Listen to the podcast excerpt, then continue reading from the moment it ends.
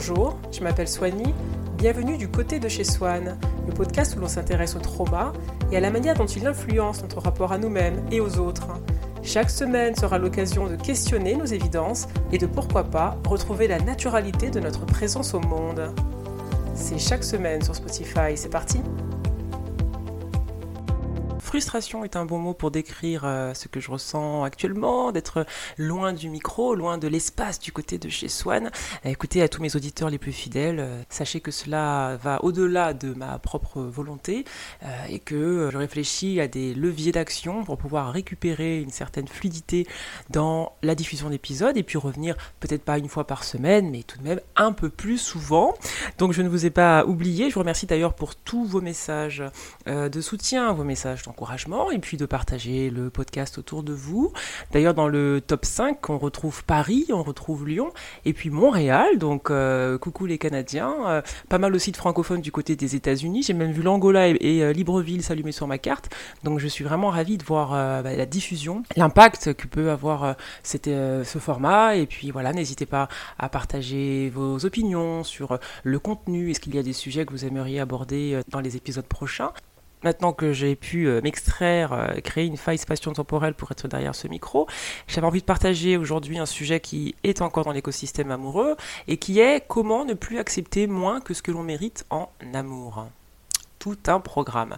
Et c'est vrai qu'on a tendance à traiter le sujet du couple de manière cloisonnée, c'est-à-dire la personne qui est face au sujet de l'amour, qui lui est dans sa cloison, c'est-à-dire qu'il y a le sujet amoureux dans sa cloison et la personne en face, alors qu'il y a une interpénétration perpétuelle entre la personne et le sujet d'amour. Le sujet d'amour, c'est comme euh, un matériau meuble, c'est comme quelque chose d'inerte qui ne va s'animer qu'en correspondance avec les croyances, euh, les habitudes, euh, les pratiques, les coutumes de la personne. Et donc c'est ça qui va impulser, qui va donner le ton de la relation à venir. Et donc la manière dont vous vous sentez ici, aujourd'hui, maintenant en tant que vous-même, conditionne la qualité des relations, qu'elles soient d'ailleurs amoureuses, amicales euh, ou même familiales. Il n'y a pas finalement de cloison avec d'un côté l'amour qui serait le même pour tout le monde, c'est réellement là notre regard sur le réel, notre regard sur le sentiment amoureux, sur le mérite de l'amour qui va créer quelque chose qui n'existait pas auparavant, et c'est la raison pour laquelle personne n'expérimente la relation amoureuse de la même manière. Si l'amour était quelque chose de cloisonné qui ne se module pas euh, en fonction de nos croyances, on aurait tous les mêmes relations. Pourtant, force est de constater qu'il y a euh, des relations violentes, des relations douces, des relations chaotiques, et que donc cela vient parler du logiciel qui va fonctionner chez chacun de ces individus et qui va donner corps à la relation. Et donc, pourquoi en amour, il y a cette tendance à accepter moins. Et qu'est-ce que c'est accepter moins? Donc le sujet des limites, des standards amoureux, tout cela braque le projecteur sur notre cuisine interne et il ne sert à rien d'avoir peur de ce qui vient de l'extérieur puisque la personne qui cuisine, c'est moi. Et je cuisine cette expérience bien en amont avec mes pensées les plus prédominantes. Et donc c'est la raison pour laquelle le comportement de l'autre ne me surprend jamais vraiment dans une relation. Euh, qu'il soit vicieux, euh, violent, colérique ou qu'il me gaslight, finalement c'est un bis repetita, c'est familier. Et finalement, en lui, je retrouve ce que je connaissais déjà. Il pose un miroir en face de moi et me dit voici tes croyances les plus profondes sur toi-même. Et donc accepter moi, c'est accepter euh, d'entretenir un arsenal de pensées dressé contre mes besoins, ma dignité, et bien sûr sortir de tout cela requiert une forme d'apprentissage, et donc ça va être le sujet du jour dans les relations, très souvent, la sensation de trauma va créer euh, une illusion de manque autour de l'amour, il n'y a pas assez d'amour, et lorsqu'une proposition se fait, il faut l'accepter au plus vite, ne pas faire le compliqué, euh, ne pas laisser l'autre partir, s'accommoder, prendre moins, il y a une forme d'urgence, une forme d'intranquillité, qu'elle soit consciente ou pas. Et donc pour accepter ce que l'on mérite, surtout après une enfance carencée, il faut pratiquer autre chose, d'autres pensées, un autre programme, donner rendez-vous à une autre expérience ordonner son agencement psychique, accepter aussi une forme d'inconfort, d'aller à contresens de ce que notre cerveau émotionnel a pratiqué toute notre vie. Et c'est de ça dont on va parler aujourd'hui. Comment on y arrive? Comment on parvient à ne plus céder à cette impression d'urgence, d'intranquillité, de délitement, de gouffre sous nos pieds lorsqu'il faut poser une limite ou faire quelque chose qui va contre cet arsenal dont on a parlé tout à l'heure? Donc évidemment, qui dit trauma dit neurone, qui dit euh, euh, trauma dit cellules, hormones, fonctionnement corporel. Le trauma, euh, il se glisse dans tous les interstices. Et donc la personne traumatisée ne fait pas ce qu'elle veut, ne pense pas ce qu'elle veut euh, tout le temps, elle est phagocytée par ses blessures, et donc le miroir en face d'elle est brisé, la vision est déformée, et le cerveau pense malgré tout cela qu'il voit bien le réel tel qu'il est. Vous voyez, c'est assez complexe. Et donc c'est pour cela qu'on parle euh, de thérapie. Euh, c'est une manière de comparer les évidences traumatiques à la rationalité nue. Et donc pour le faire, pour faire chuter ces évidences les unes après les autres, on a besoin euh, d'un accompagnement. C'est fastidieux, c'est long, mais ça marche. Donc émotionnel versus rationnel, c'est un petit peu sous ce prisme-là que cet épisode va se défiler, parce que la différence est flagrante lorsque l'on parle de relations, selon qu'on adopte un prisme rationnel ou émotionnel. Ce sont deux lectures qui permettent d'avoir une interprétation bien différente d'une relation. Donc c'est assez, euh, intéressant de se dire que euh, selon que l'on observe euh, une relation avec le cerveau droit ou gauche, émotionnel, rationnel, eh bien face à une relation, le cerveau rationnel sait que pour se sentir bien, la personne a besoin de telle et telle qualité qui font écho à son histoire. Ça peut être de l'attention parce que ses parents étaient froids et distants. Les besoins, ça peut être la douceur parce qu'on lui criait dessus tout le temps et qu'on la gaslightait, cette personne. Les besoins, ça peut être la constance aussi parce que parfois les parents sont immatures et instables. Donc les besoins vont être nourris par le parcours euh, spécifique à la personne. Et donc le cerveau rationnel va être en mesure d'identifier ces besoins, d'identifier ce qui nous fait nous sentir bien, la manière dont on nous parle, la manière dont on nous traite, l'environnement, ce qu'il y a autour de nous. Et donc chacun d'entre nous a des besoins différents sur la base de cette histoire, et puis de nos goûts, de notre personnalité, de nos préférences, etc. Et donc le cerveau rationnel peut calculer euh, de manière réflexive, de manière mesurée, avec du recul, qu'une personne en face peut participer de cet écosystème. Et donc si euh, ce n'est pas le cas, euh, pousser à lui dire gentiment, bon bah merci pour ces avances, mais ça, ça n'ira pas plus loin. Maintenant, avec le cerveau émotionnel, c'est un peu autre chose, parce que c'est celui qui va vous dire, c'est la partie de vous qui va vous pousser à penser, attends, c'est pas si simple, reviens, peut-être qu'on peut négocier, bon d'accord, il n'a pas X et Y, mais bon, il est là, il m'aime. Donc c'est déjà plus que ce que mon père, ma mère, mon oncle, ma soeur euh, avaient fait à l'époque. Donc je suis encore dans cette illusion de rareté. La personne a beaucoup moins. Mais comme je vis encore en urgence, comme la partie de mon cerveau qui se souvient que ça a manqué un jour et est toujours activée, je prends même si je ne suis pas comblé. Et donc, comme lorsque vous étiez enfant, il vous demande d'agrandir votre tolérance à ce qui ne vous convient pas, à ce qui ne répond pas à vos besoins légitimes, en vous jugeant presque même difficile lorsque vous faites l'impensable, c'est-à-dire vous osez protester et puis dire non, il me faut plus. Par exemple, dans mon cas, euh, parce que ma mère était alcoolique et ne se rebranchait qu'une fois toutes les éclipses à la relation maternelle, de manière en plus très conditionnée, sous réserve que je lui renvoie une image satisfaisante d'elle-même, l'enfant a accepté un deal, c'est-à-dire réduire les besoins, donner à l'autre ce qu'il veut, même s'il n'a pas rempli sa part de la relation, pour pouvoir au moins euh, avoir le minimum. Et aujourd'hui, les voies neuronales qui se sont activées dans cette relation abusive sont toujours là n'a pas ouvert mon cerveau pour chirurgicalement retirer les fragments explosés de cet obus. Donc tout est là en l'état, et donc ce qui va désactiver, désamorcer ces voies neuronales sans cesse répétées, c'est la thérapie, les livres, peut être différentes choses pour vous, donc la méditation, la respiration, le sport, etc., qui contribuent à placer un autre miroir, cette fois-ci qui n'est plus déformé, et puis nous permettre d'aller vers de nouvelles actions, puisque aujourd'hui nous ne sommes plus des enfants, donc euh, en acceptant l'horrible inconfort d'aller contre sa programmation, on peut ouvrir une poche de respiration. On a parlé de relaxation, de méditation, mais tout cela, ça permet d'insuffler du tout va bien à un corps qui est en perpétuelle tension, crispation, peur, urgence, alerte. Donc que ce soit les endorphines du sport, que ce soit euh, le fait d'être avec des proches qui vous font du bien, le fait de lire des livres, d'écouter des podcasts, tout cela contribue à contrecarrer le fonctionnement purement émotionnel, irrationnel, immature, avec de la pensée magique de l'enfant, pour ouvrir quelque chose de plus rationnel. Et c'est ça que je veux réellement souligner dans cet épisode, c'est que les opérations qui sont en notre pouvoir aujourd'hui sont purement manuelles. Certaines choses se sont automatisées du fait de notre upbringing, de notre enfance, mais aujourd'hui nous avons la capacité à agir manuellement sur certains mécanismes dans le temps, mais de manière efficace. Et sans ces actions euh, manuelles, rien ne bouge parce que la programmation neuronale, euh, c'est l'architecture même de notre fonctionnement. Euh, donc sans être un expert, on comprend que si on a appris à écrire avec la main droite et que tout d'un coup il faut passer à la gauche, bah, pour le cerveau, c'est what the fuck. Il y comprend rien. Donc il faut créer de nouvelles habitudes, il faut être entouré, il faut créer un nouvel arsenal pour contrecarrer l'ancien. Autrement, on reste dans cette zone euh, vaporeuse où nos besoins sont flous, les limites aussi, et puis on laisse les gens faire un petit peu ce qu'ils veulent. Et il faut garder à l'esprit que le cerveau, à travers l'action de céder, d'accepter moins, c'est fabriquer une forme de sécurité psychique.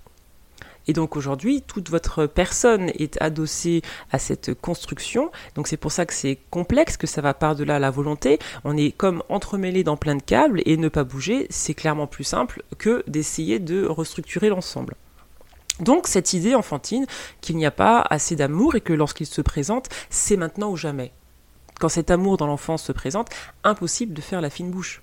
Et donc pour le cerveau de l'enfant, l'enjeu, c'est de répondre à ses besoins primaires, comme parfois juste manger, hein, on parle d'un enfant, donc c'est rattaché à la survie. Et donc comment on peut imaginer un instant que notre boîte crânienne, simplement par la volonté, pourrait se dire, bon ben voilà, je ne cherche plus à survivre, c'est ok, euh, change tout, on recommence tout. Impossible. Là, on, est, on parle de l'inconscient, on parle du viscéral, on parle de schémas qui sont profondément ancrés. Et donc, si ça ne générait pas de bugs aussi puissants, on ne parlerait pas de trauma, on parlerait d'une grippe, d'une migraine, de quelque chose de léger qui passe. On parle de trauma parce que ça change en continu la perception qu'on a sur le monde et ça a une influence, un ancrage euh, physique, physiologique puissant. Et dire non à de multiples avances dans cette configuration d'urgence, d'inconfort, d'intranquillité, eh bien, c'est revivre en parallèle dans la partie du cerveau qui n'est pas guérie, dans la partie du cerveau qui ne fait pas la distinction entre le présent et le passé, c'est revivre ce théâtre d'opération de l'enfance en même temps que ce qui se passe aujourd'hui. Lorsque vous êtes activé, euh, triggered, lorsque vous réveillez une blessure, vous avez l'activation de deux espaces-temps en simultané dans votre cerveau, le passé et le présent. Sinon, on ne parlerait pas de trauma s'il n'y avait pas de, racines. Si on pouvait couper euh, dans notre cerveau passé, présent, futur, on ne serait pas traumatisé. On isolerait tout dans un espace-temps. On est dans le présent, c'est terminé. Il y a le passé qui vient comme des racines qui vous montent dans les pieds et qui vous tiennent au sol avec certains ancrages qui sont mal adaptés et qui vous poussent donc à adopter des comportements qui vont contre votre propre intérêt. Et donc ces comportements, c'est on ne va pas faire de vagues, euh, s'il y a quelque chose, c'est déjà pas mal, au moins il m'aime. Donc la rationalité, pour revenir euh, à elle, c'est cette zone du cerveau qui est intacte, là où le trauma ne va pas se loger, là où euh, se loge plutôt le recul, la réflexion, et donc, c'est comme euh, deux zones euh, avec des fonctionnements complètement différents. Donc, le recul, la réflexion, l'analyse, et de l'autre, l'émotionnel, l'impulsif, euh, quelque chose de beaucoup plus flou et donc de beaucoup plus compatible avec le trauma en lui-même. Et donc, le trauma, on l'a dit dans les épisodes précédents, se loge essentiellement dans le cerveau émotionnel, et c'est la raison pour laquelle beaucoup de traumatisés ont des vies professionnelles qui vont être bien sous tout rapport, des carrières exemplaires, s'épanouir vraiment sur le côté boulot, parce que ça fait appel à une partie d'eux qui est plus rationnel, qui est resté intact. Et puis ensuite, il y a deux possibilités, c'est-à-dire soit avec votre trauma, vous avez une déconnexion totale du cerveau gauche et droit, et donc vous êtes en pur émotionnel, en étant chahuté euh, jour après jour par l'instabilité, l'immaturité, l'impulsivité, la colère et tout ce qui va avec ce côté non hors contrôle qui est très développé chez l'enfant et qui ensuite avec euh, l'action de grandir évidemment est tempéré par la rationalité. Ou alors il y a une liaison qui existe tout de même en vous entre le rationnel et l'émotionnel mais lorsque vous êtes activé que vous avez un trigger quand on réveille une blessure latente et eh bien là vous basculez ponctuellement dans l'émotionnel sans transition hein, donc, puisque c'est un trigger ça a ouvert une, une poche euh, temporelle dans laquelle vous vous retrouvez euh, bousculé et donc là, jusqu'à ce que le trigger passe, vous êtes en full émotion, et puis lorsque les choses se calment dans votre corps, vous revenez à votre rationalité.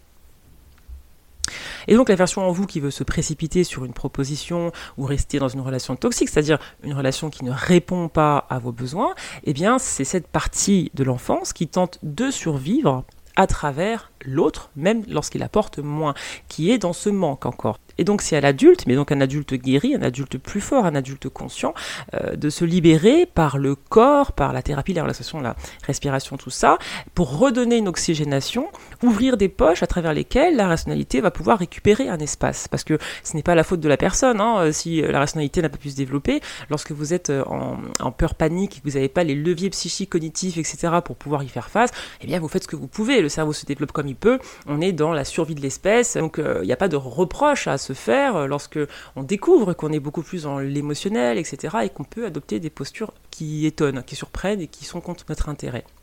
L'idée de ce podcast, c'est d'inviter, avec le temps, les personnes qui se retrouvent dans ces schémas-là à se comprendre, parce que finalement le jugement est complètement inutile, il n'apporte rien à la conversation, c'est une blessure de plus, une souffrance de plus, une dureté de plus. Donc c'est une forme de curiosité sur soi de se dire, eh bien, je bascule dans l'émotionnel, comment faire pour réguler davantage ma météo intérieure? Est-ce que ce qui fonctionne pour moi c'est la peinture? Est-ce que c'est l'écriture dans un journal? Est-ce que c'est d'aller parler en thérapie EMDR ou classique, etc. Les leviers sont les vôtres, mais l'adulte aujourd'hui, l'adulte a la possibilité de récupérer ces espaces, ces territoires perdus. Et donc pour ma part, j'ai dû complètement baisser le volume euh, de mes propres besoins dans la relation maternelle inégalitaire et injuste. Et naturellement, donc cette tolérance à moins, à beaucoup moins, ça a été le framework, le logiciel que j'ai emmené naturellement avec moi dans toutes les relations, hein, qu'on parle d'amitié ou d'amour d'ailleurs. Et donc ça ne pouvait pas se faire autrement ce qui se passe aujourd'hui, c'est que je vais donc à contre-courant de cette programmation et donc je m'attelle à corriger le tir progressivement par des actions concrètes parce que le cœur névralgique de cet épisode, c'est de dire que l'action, l'action fait guérir. Dire non fait guérir, même si on le fait en tremblant, en transpirant. Poser des limites fait guérir, tout cela active des leviers de guérison émotionnellement extrêmement forts parce que votre cerveau vous voit sur un nouveau théâtre d'opération où vous posez une action différente cette fois. C'est ok de ne pas avoir, pu faire autrement à 7, 8, 9 ans euh, dans cette configuration familiale complexe. Aujourd'hui, heureusement, on grandit, on a la rationalité qui s'est construite, le cortex préfrontal médian, etc. Et ce qui est intéressant, c'est les actions que l'on peut poser.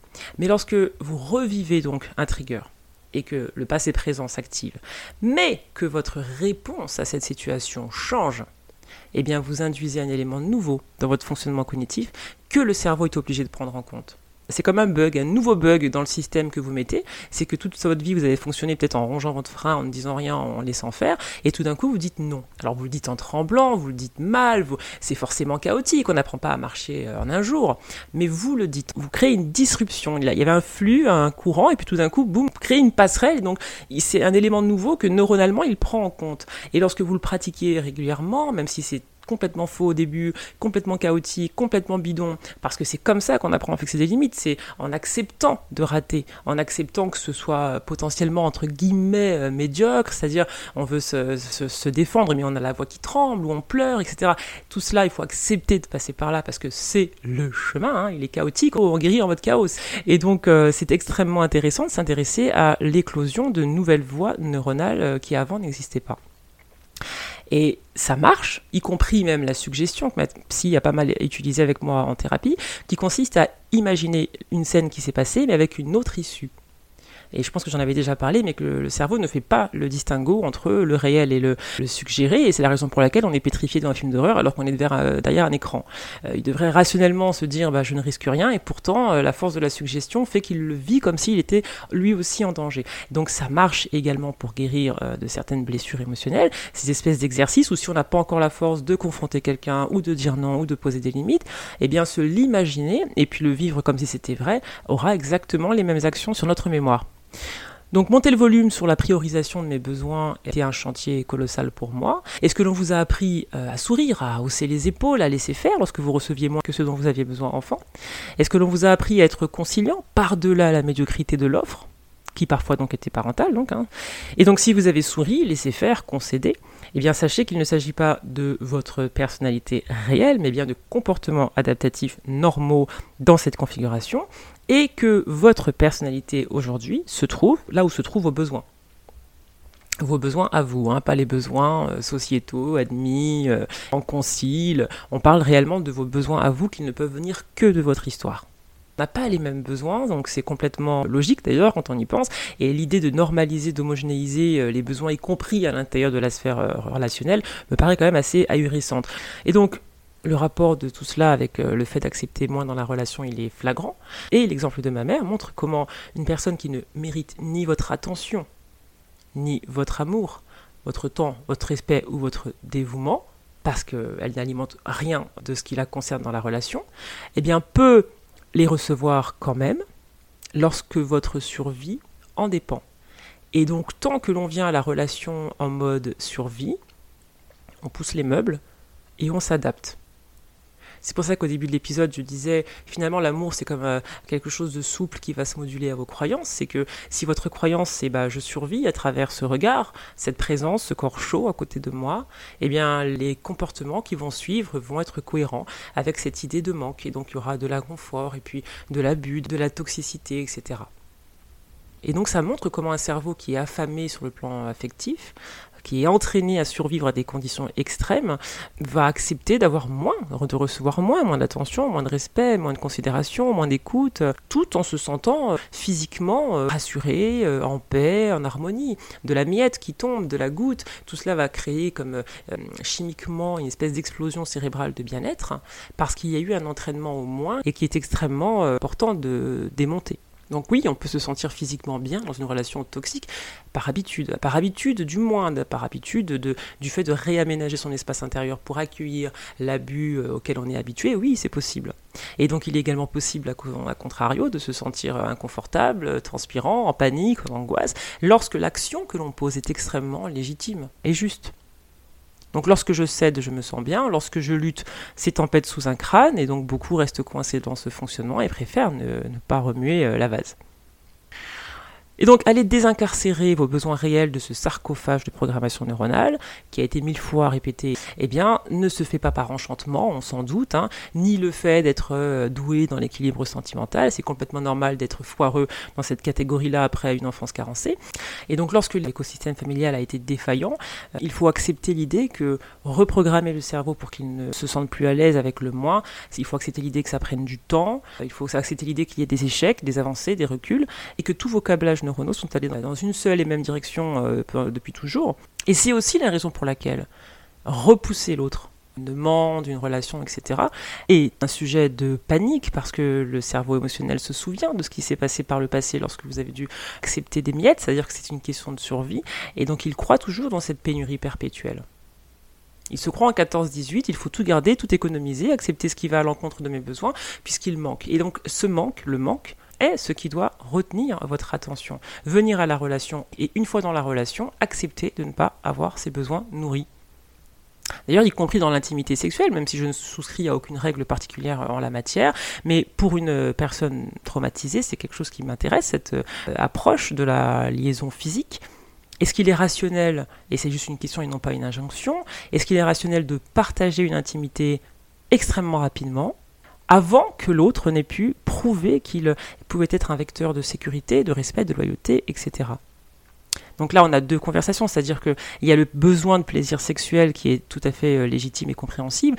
Par exemple, chez les personnes qui n'ont pas de trauma, euh, dont les besoins affectifs ont été nourris, c'est potentiellement extrêmement fun d'avoir des aventures sans lendemain. Je m'intéresse au schéma de personnes qui sont dans une base émotionnelle euh, fragile, qui ont été carencés, qui vivent cette carence de manière chronique et qui vont se dire oui mais bon voilà moi ça me fait rien, je m'attache pas, c'est pas grave et qui vont peut-être peut-être hein, se couper à ce moment-là de leurs besoins réels comme ils l'ont toujours fait, comme ils ont appris à le faire en s'assurant que l'autre est ce qu'il veut puis moi bon bah c'est pas c'est pas très grave. Et de savoir si on est dans ce schéma ou pas, c'est de se demander si je pouvais avoir et le sexe et le respect et la loyauté, l'amour, la douceur, etc. Est-ce que je dirais non? Ou alors acceptent-ils moins parce que de toute façon ils pensent qu'ils n'ont pas le choix et qu'il faut rester là aussi conciliant, vigilant, saisir l'opportunité, même au rabais, lorsqu'elle se présente, quand bien même ne serait-elle que sexuelle. Donc prendre moins, prendre ce qui est disponible euh, quand c'est disponible. Et puis ben, même si j'aurais aimé la chaleur humaine inconditionnelle, au final il suffit de mettre un petit peu de gaslighting par-dessus et de se dire que tout va bien. La question est ouverte, hein. évidemment, on vit dans un monde suffisamment codifié, je ne suis pas là pour euh, rajouter des dogmes, mais dans le cas d'une personne qui est euh, extrêmement euh, fragilisée par un passé, je pense que le respect, l'attention, l'honnêteté, l'humour, la chaleur semblent être des conditions assez irrépressibles de, de son bien-être. Oui, donc je pense que la vie, évidemment, est faite pour être fun, pour être absolument jouissive et pleine d'aventures. Encore faut-il que ce soit réellement ça, l'empreinte de nos existences, c'est-à-dire la complétude, le plus, le fun, sans ficelle sous sous-jacente qui tente de masquer peut-être en dessous l'illusion de l'indignité à mériter davantage. Donc comment euh, arrêter d'accepter moi? Eh bien je pense que cette réponse ne peut pas être adressée tant que l'on vit en dehors de son corps, c'est-à-dire par des pratiques dissociatives, quelle que soit la technique, mais je pense que le point de départ avec lequel on approche le concept compte, c'est-à-dire le corps, qui est le point de départ à travers lequel on appréhende l'existence, reconnaître qu'il souffre, parfois silencieusement, qu'il porte des stigmates, hein, ça peut être la faim euh, incompressible, des cravings, etc. D'une souffrance affective donc que l'on refuse parfois de voir euh, parce qu'on est fort, parce qu'on se dit debout et qu'on a automatisé ces recours dissociatifs, on les a tellement intégrés qu'on ne voit plus la souffrance et on se dit bah non je suis fort, je ne souffre pas revenir dans le corps. On s'est tous hein, déjà dissociés dans quelque chose, mais si nos besoins ne nous apparaissent pas, parce que la société aussi peut nous dire qu'ils ne sont pas légitimes, ou qu'on en a trop, ou qu'on les a mal, et que c'est pas comme ça, et qu'on est dépendant, nanani nana, eh bien, on arrive à l'autre avec cette honte d'expérimenter euh, la vie à travers notre seul regard à nous. Ça peut être la douceur, la fidélité, etc. Donc on manque l'opportunité de se les réapproprier. Et donc on arrive à l'autre euh, dépossédé, dépouillé de notre propre dignité à en avoir, et puis on accepte euh, tout, ou trop. Et donc, s'ils sont enterrés sous six couches de trauma et que j'habite l'étage de ma fausse personnalité, eh bien, la relation est dépossédée de mon naissance. Et en plus, moi, je donne à l'autre, puisque dans ma configuration familiale, je devais donner sans recevoir, donc forcément, l'autre est heureux, l'autre s'attache, ne veut pas se dessaisir, alors que depuis le départ, les besoins sont absents de l'équation. Donc si je sais que j'ai un besoin irrépressible de douceur, de calme, de tendresse, même sous stress, même lorsque l'autre est en stress, qu'il puisse euh, gérer ses émotions de manière convenable, ne pas avoir d'outburst, de saut d'humeur, et continuer à être dans cette bientraitance, eh bien je ne vais pas me dire c'est pas grave ou c'est impossible, ou je vais le remodeler pour qu'il apprenne à changer, c'est-à-dire que ça vient de moi, c'est ma responsabilité et non pas la sienne, c'est ma charge mentale, eh bien je vais étendre encore, comme je le faisais enfant, ma capacité de tolérance pour accepter moi, aménager, meubler, m'oublier, pratiquer la pensée magique de l'enfant, qui croit que les choses vont changer par enchantement. Et moi, la question que je me pose, c'est pourquoi choisir cette difficulté qui m'oblige à souffrir pour obtenir in fine par ma seule contribution ce dont j'ai besoin?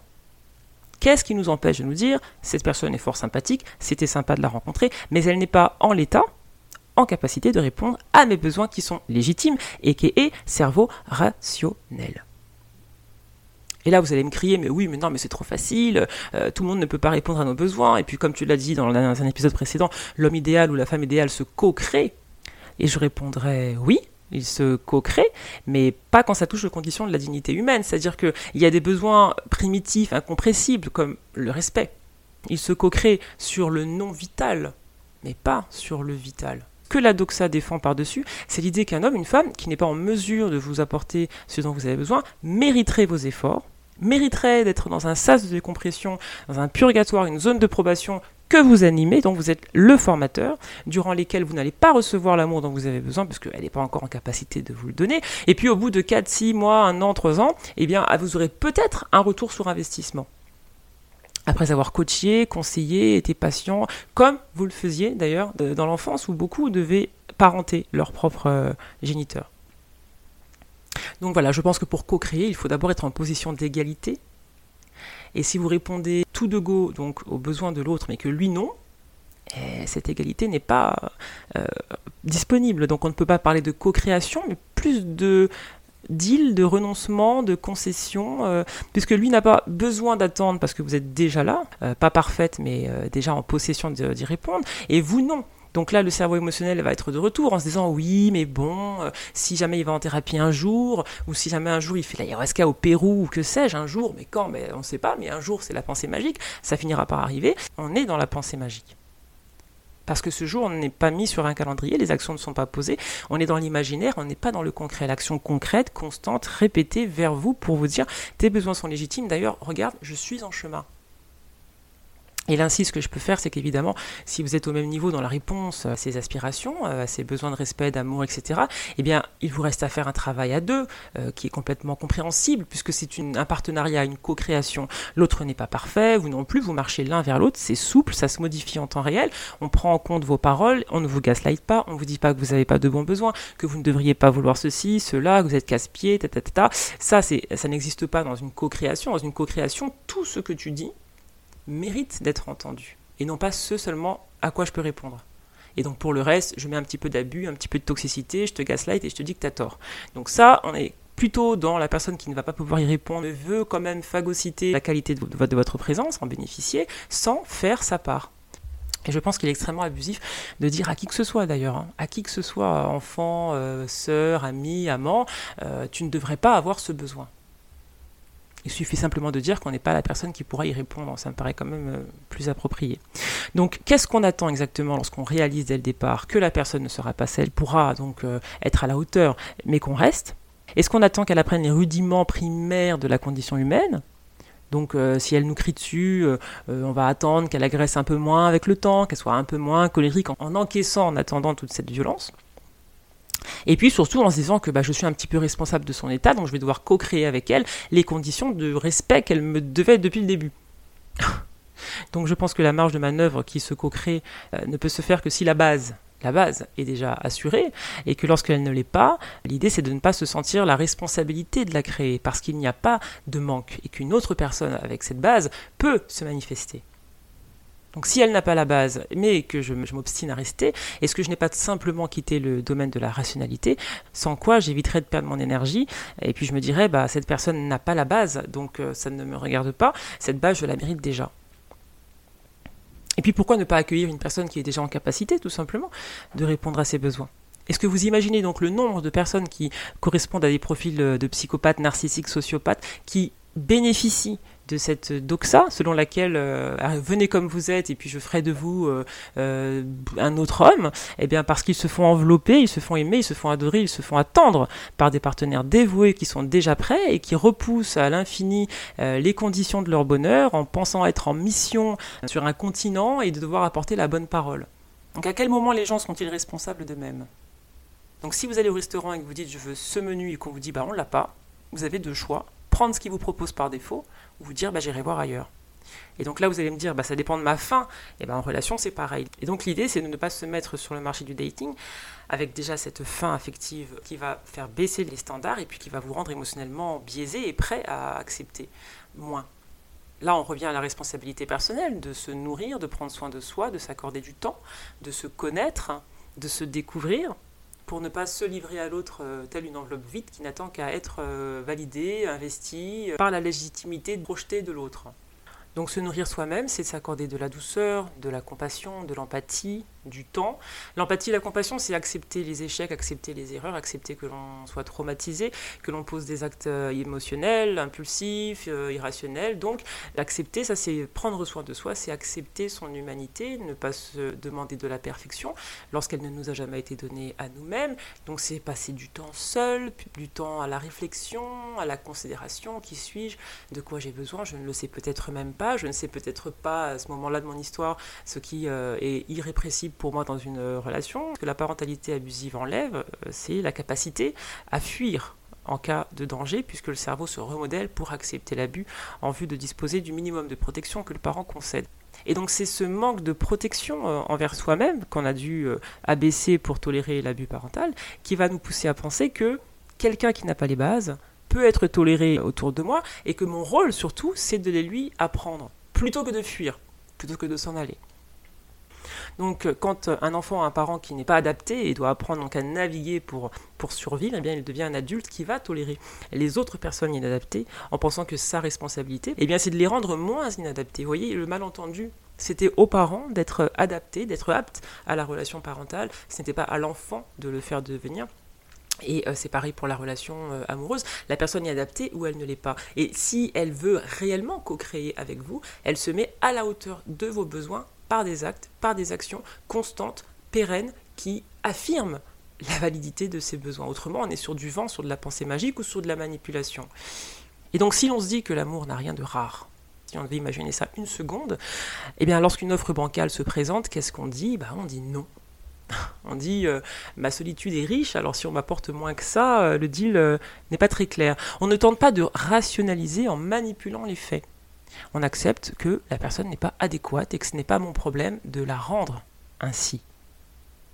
C'est une information valable, c'est-à-dire que si je suis sur ma faim, s'il me manque quelque chose, je peux faire confiance, honorer mon ressenti et ne pas tâcher de réhabiliter l'autre par mes actions. Si mes actions sont nécessaires pour servir de structure et chapeauter la relation, on n'est pas dans la co-création, puisque je crée toute seule. Et c'est d'autant plus important de le faire le plus vite possible que sinon, qu'est-ce qui se passe? Supposons que je décide de créer toute seule la relation. Eh bien, on va commencer à développer de la tendresse pour l'autre, malgré tout, puisqu'on est habitué à accepter moins et à aimer quand même. Et puis, ça va être pénible au bout d'un moment de se détacher, même si on venait à se réveiller tout d'un coup en se disant, oh, bah, finalement, c'est pas terrible, parce qu'il y a de l'ocytocine qui a été partagée, euh, une intimité physique qui va créer une illusion.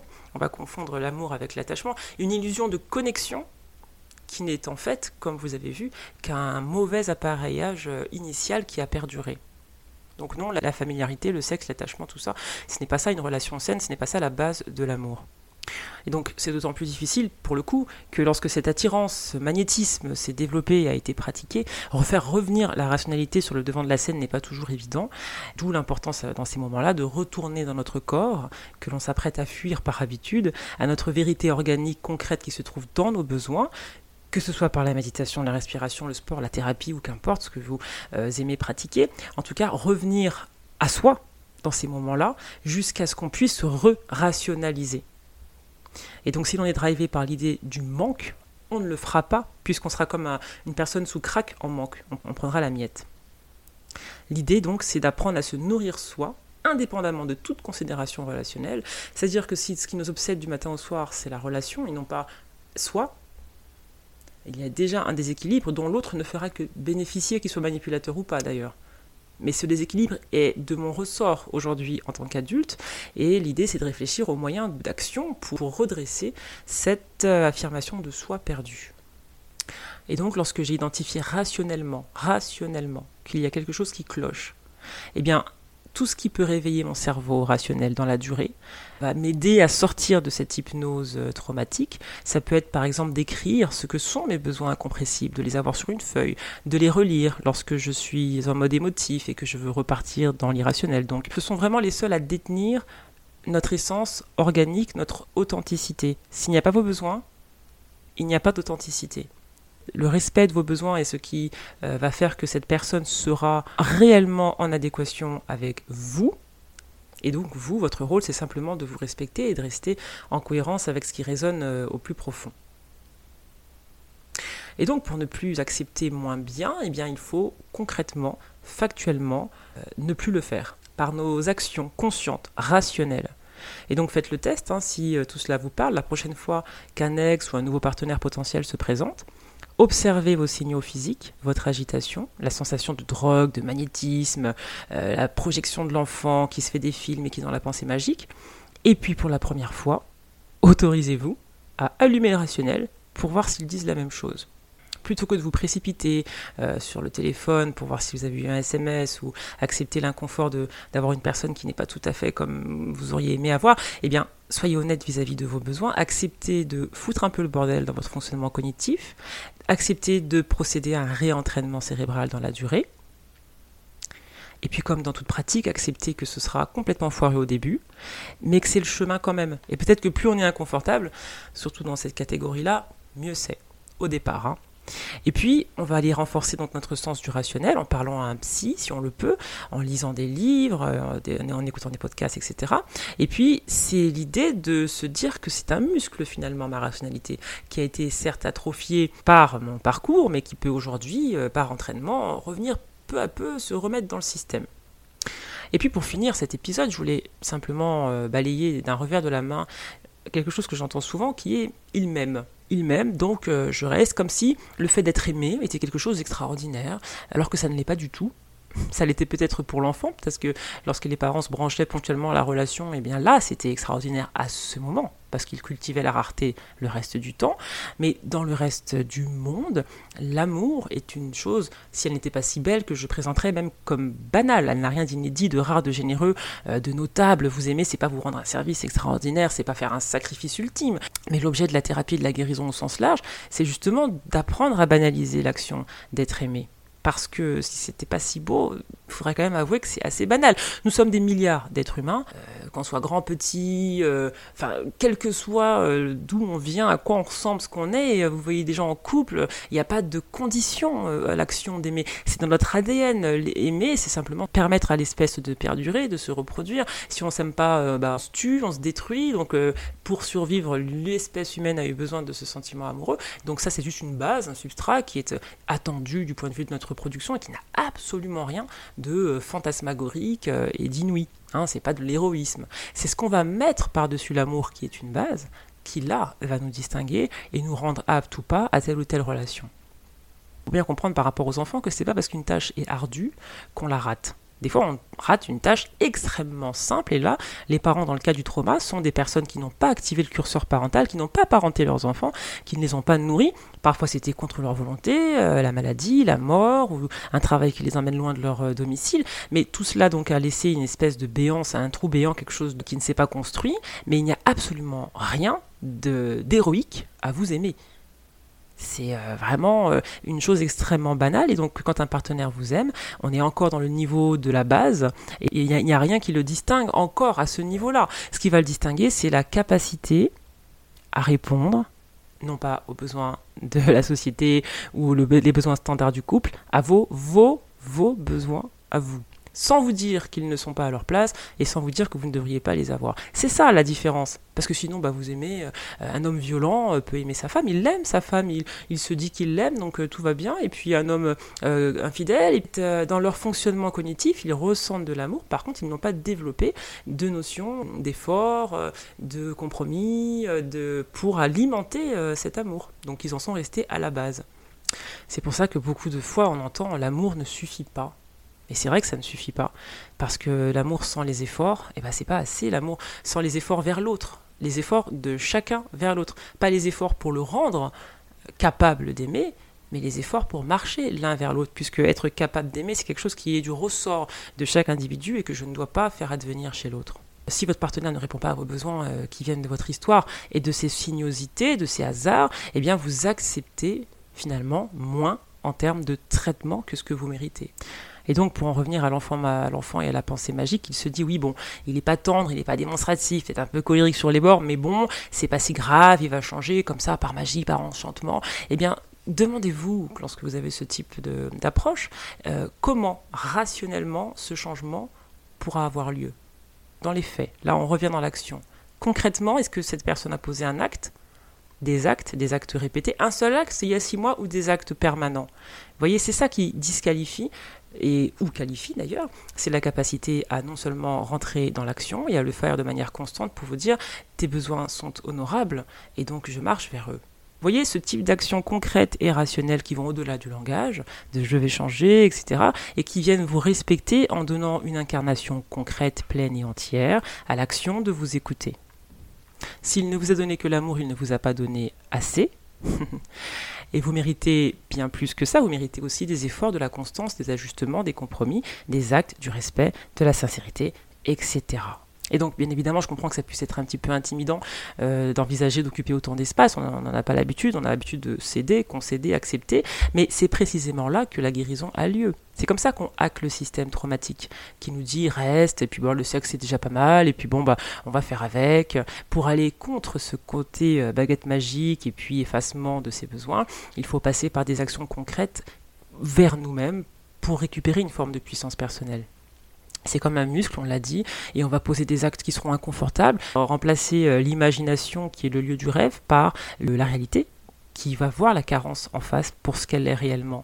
Donc oui, il y a des besoins euh, qui peuvent être travaillés ensemble parce qu'ils ne sont pas vitaux. On peut avoir des centres d'intérêt, l'autre n'en a pas les mêmes. Bon, ben, on va faire un pas l'un vers l'autre. Travailler ensemble, c'est pas très grave. Et puis quand on parle de dignité humaine, de mon point de vue, there is no alternative. Parce que son calme, sa paix, le respect de soi, le bon traitement euh, sont des non négociables. Et on a tendance à montrer comme une bonne chose le fait que les axes reviennent, comme si c'était euh, une forme de validation narcissique. Moi, je pense que c'est surtout une occasion de se retester, de tester la part de rationalité en nous. Alors évidemment, je ne dis pas que c'est facile. Hein. Dire non à son cerveau traumatisé, c'est comme être addict au crack, on l'a dit, tenter d'arrêter. On doit se faire aider, hein, si on veut euh, pouvoir inventer les moyens qui vont euh, nous faire redescendre cet optimiste de l'enfant de 8 ans et puis rebrancher la réalité telle qu'elle est. Et puis dire à l'enfant ce qui s'est vraiment passé. Euh, dans la relation parentale, l'autre l'a déserté.